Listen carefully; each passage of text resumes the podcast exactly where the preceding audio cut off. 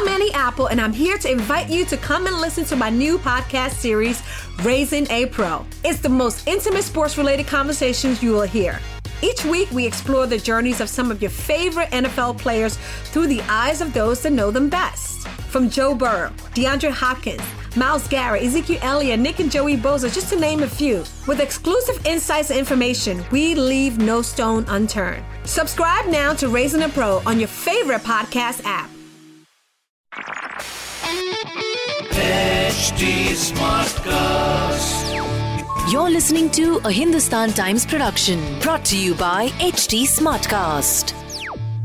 Hi, I'm Sanchita Sharma. I'm the health and science editor with the Hindustan Times. Welcome to my podcast, Healthwise. Each episode will bring you up to speed with the top of the mind health, science, and environment issues. You'll hear experts who will help you better understand policy and decipher jargon so that you can make the choices that work best for you. Coronavirus disease is in India, and the rumors about the disease are spreading faster than the virus itself. You can take your pick of all the conspiracy theories going around. Is it a bio weapon? Is there a secret cure? Can you prevent the disease? Will the virus die in summer? The panic and the uncertainty about what comes next is driving people to believe almost everything they hear. Unscientific advice and misinformation fuel the spread of the virus by preventing people from making the right choices about protecting themselves and those around them. We have to listen to the voice of reason and listen to what doctors have to say. Dr. Harsh Mahajan, founder and chief radiologist at Mahajan Imaging, is here to tell us what to believe in and what not to believe in.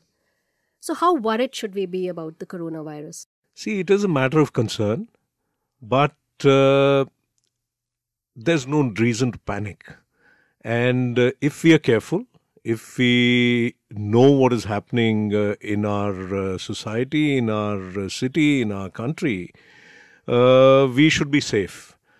Really, it is more to do with those who have infection and staying away from them. And in case you do come in contact with them, then taking care of yourself and your family by actually not going out to work or society.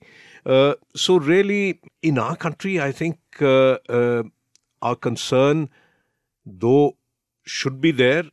I think the government has been very, very proactive in identifying cases that have uh, the infection and also, more importantly, in doing contact tracing. Now, what is a contact? A contact is someone who has actually come in uh, uh, to close proximity to a person, a lady or a man who has the infection, who has infection which has been proved by tests.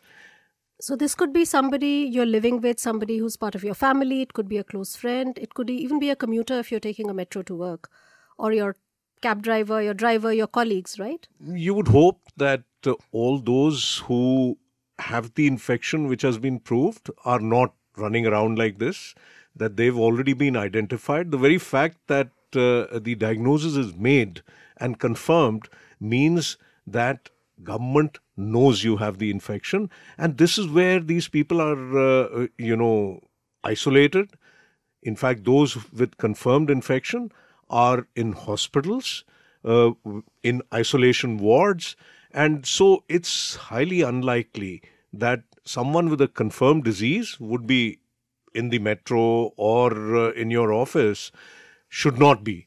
The uh, problem is for those who may be having the infection do not know that they have the infection because either the symptoms are too less or uh, that uh, you know they they really don't know for themselves and they may be going around normal day-to-day activities without knowing that they can infect others. So those are the people i think which is a cause for worry. And that's why this contact tracing is done. So that anyone who does not have an infection but was in close contact with a, a infected person can actually be identified and then be quarantined so you really put your finger on the spot, which is that a lot of people have symptoms late or they have such mild symptoms that they don't even realize they're ill. So do we really know what's happening out there? because uh, you know there could be somebody who doesn't know that he's infected who may not have traveled abroad but may have casually met somebody who's brought the infection back so what do you do in a scenario like that See, that's where uh, the contact tracing, again, I would repeat, is very, very important. And the government has been very proactive in trying to identify these people.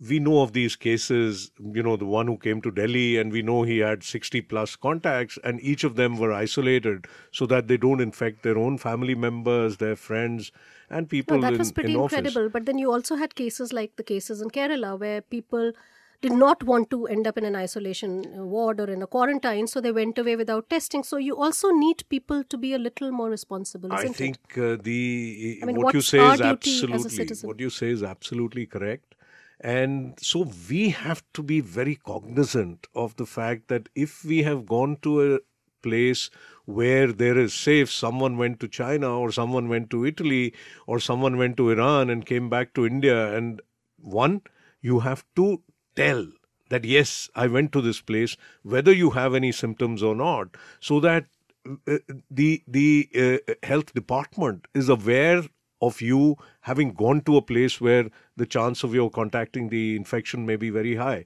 That's point number 1 point number 2 if you have symptoms you would be really stupid to not uh, inform to not tell because not only will you not get treated you will infect your family, you will infect your friends, you will infect anyone who comes uh, into contact with you. At least the chance of infection is there. So uh, uh, the onus is on us as citizens of this country uh, to inform if we have symptoms and if we've come from a place uh, where the uh, you know the disease is really prevalent in large numbers and and those countries are very well identified and uh, uh, however, I would caution here that everyone who has uh, flu is not has does not have uh, coronavirus disease, and so there's no need to panic if you've not been in contact with someone.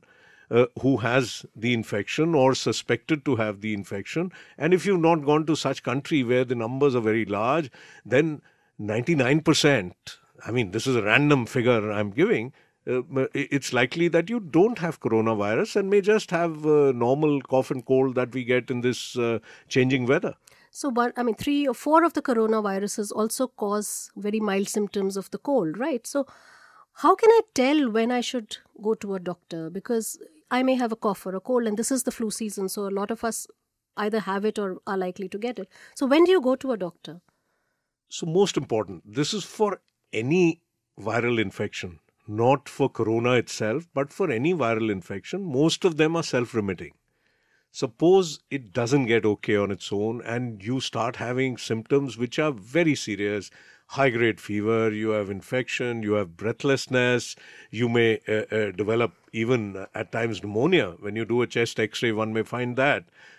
Those are symptoms of any viral infection when you must see a doctor. Now, how do we differentiate whether it's just any viral infection or it's coronavirus infection? That comes from history of contact.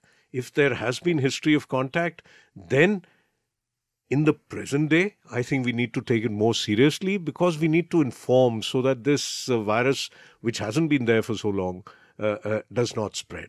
So, no need to panic. Again, I'll emphasize no need to panic. We see today, you know, everywhere people are wearing masks. And, I was about uh, to just come to that. You keep repeating no need for panic, but I see people wearing masks all the time. So, who needs to wear a mask? See, I see people in surgical gloves walking down the street. I- Uh, I mean, uh, that that's taking it too too far.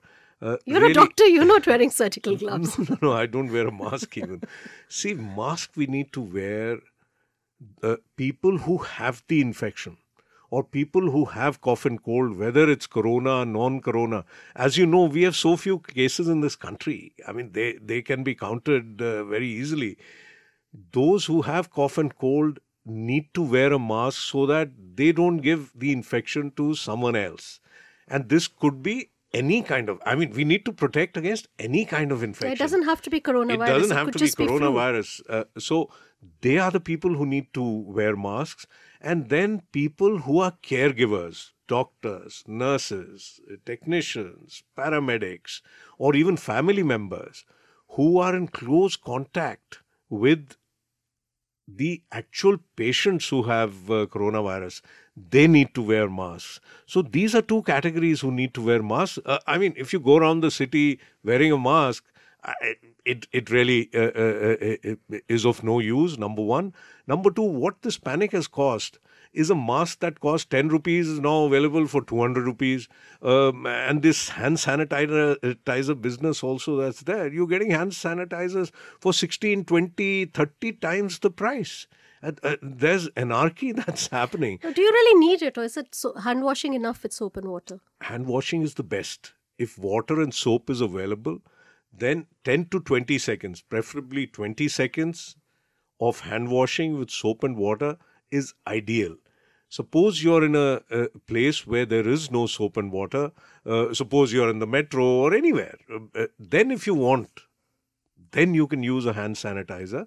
Even for hand sanitizer, you need to be aware that it should have an alcohol content of more than 60% for it to be effective. So I can't use beer to wash my hands. Uh, you can't use beer. Beer is only four and a half percent. You can't use whiskey. Whiskey is forty-two percent. People are saying, um, you know, if we wash our hands with whiskey, we- hey, I, I. I'm fine. Some people are saying if I drink whiskey, I won't get the infection. I mean, these are crazy, crazy things. You know, nothing like that. so soap and water is what you recommend. Soap and water is the best.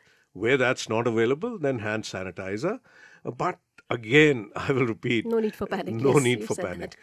No, and also what I tell people is it's a good idea if you've stepped out when you come back, either go, go to office or come back home. It's just a good idea to wash your hands. Yeah, yeah. As when you've frequently been in a as you public can. place. Yes, Yes, as yes. frequently as you can. Because uh, why is this?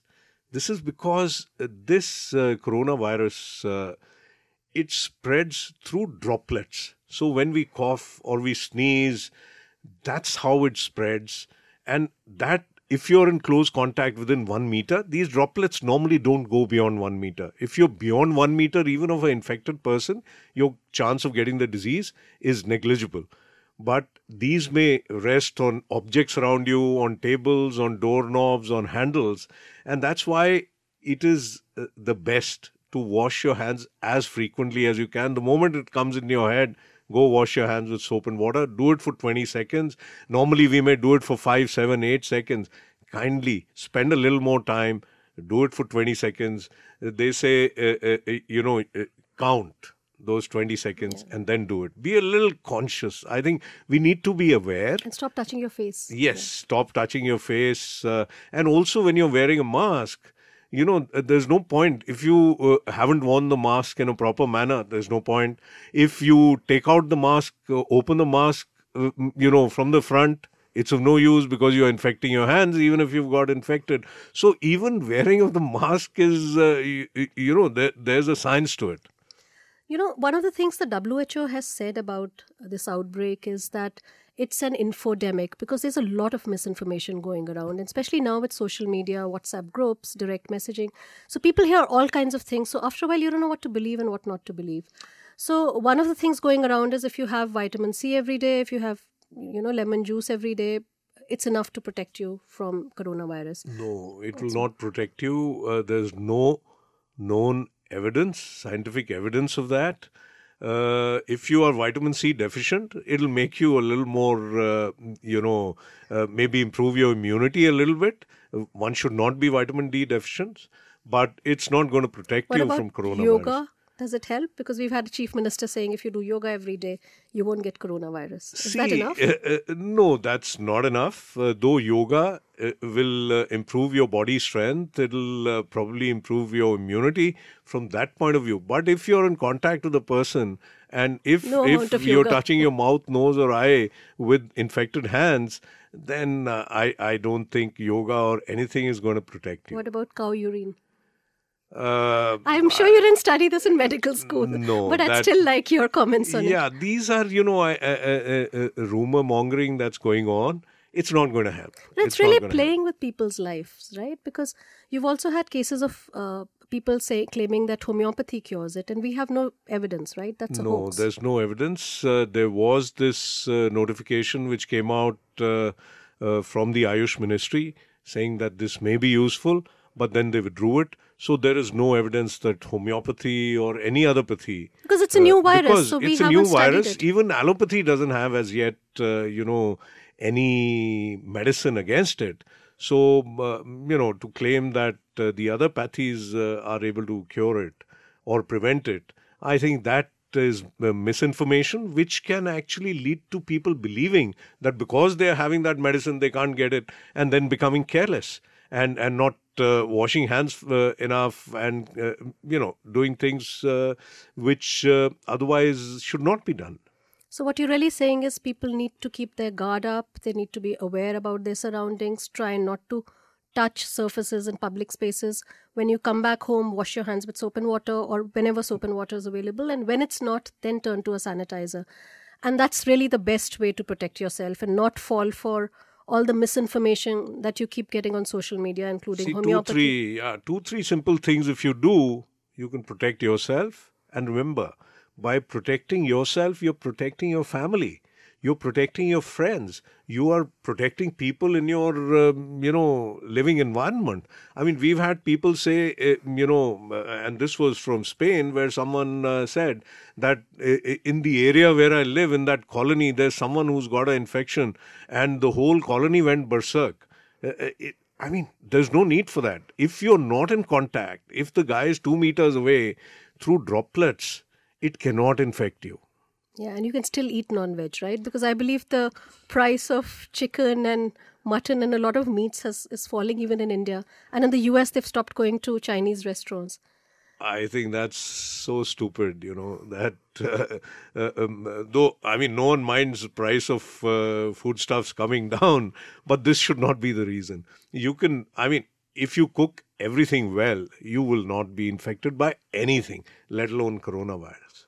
Thank you. That really, really helped. Thank you so much, Dr. Mahajan. Thanks a lot. There's a lot of misinformation going around, so to keep yourself updated, just log on to the Hindustan Times site, see what we have to say, and keep yourself safe. This was a Hindustan Times production brought to you by HT Smartcast. HT Smartcast.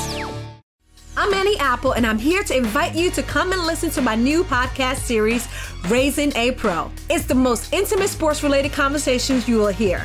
Each week, we explore the journeys of some of your favorite NFL players through the eyes of those that know them best. From Joe Burrow, DeAndre Hopkins, Myles Garrett, Ezekiel Elliott, Nick and Joey Bosa, just to name a few. With exclusive insights and information, we leave no stone unturned. Subscribe now to Raising a Pro on your favorite podcast app.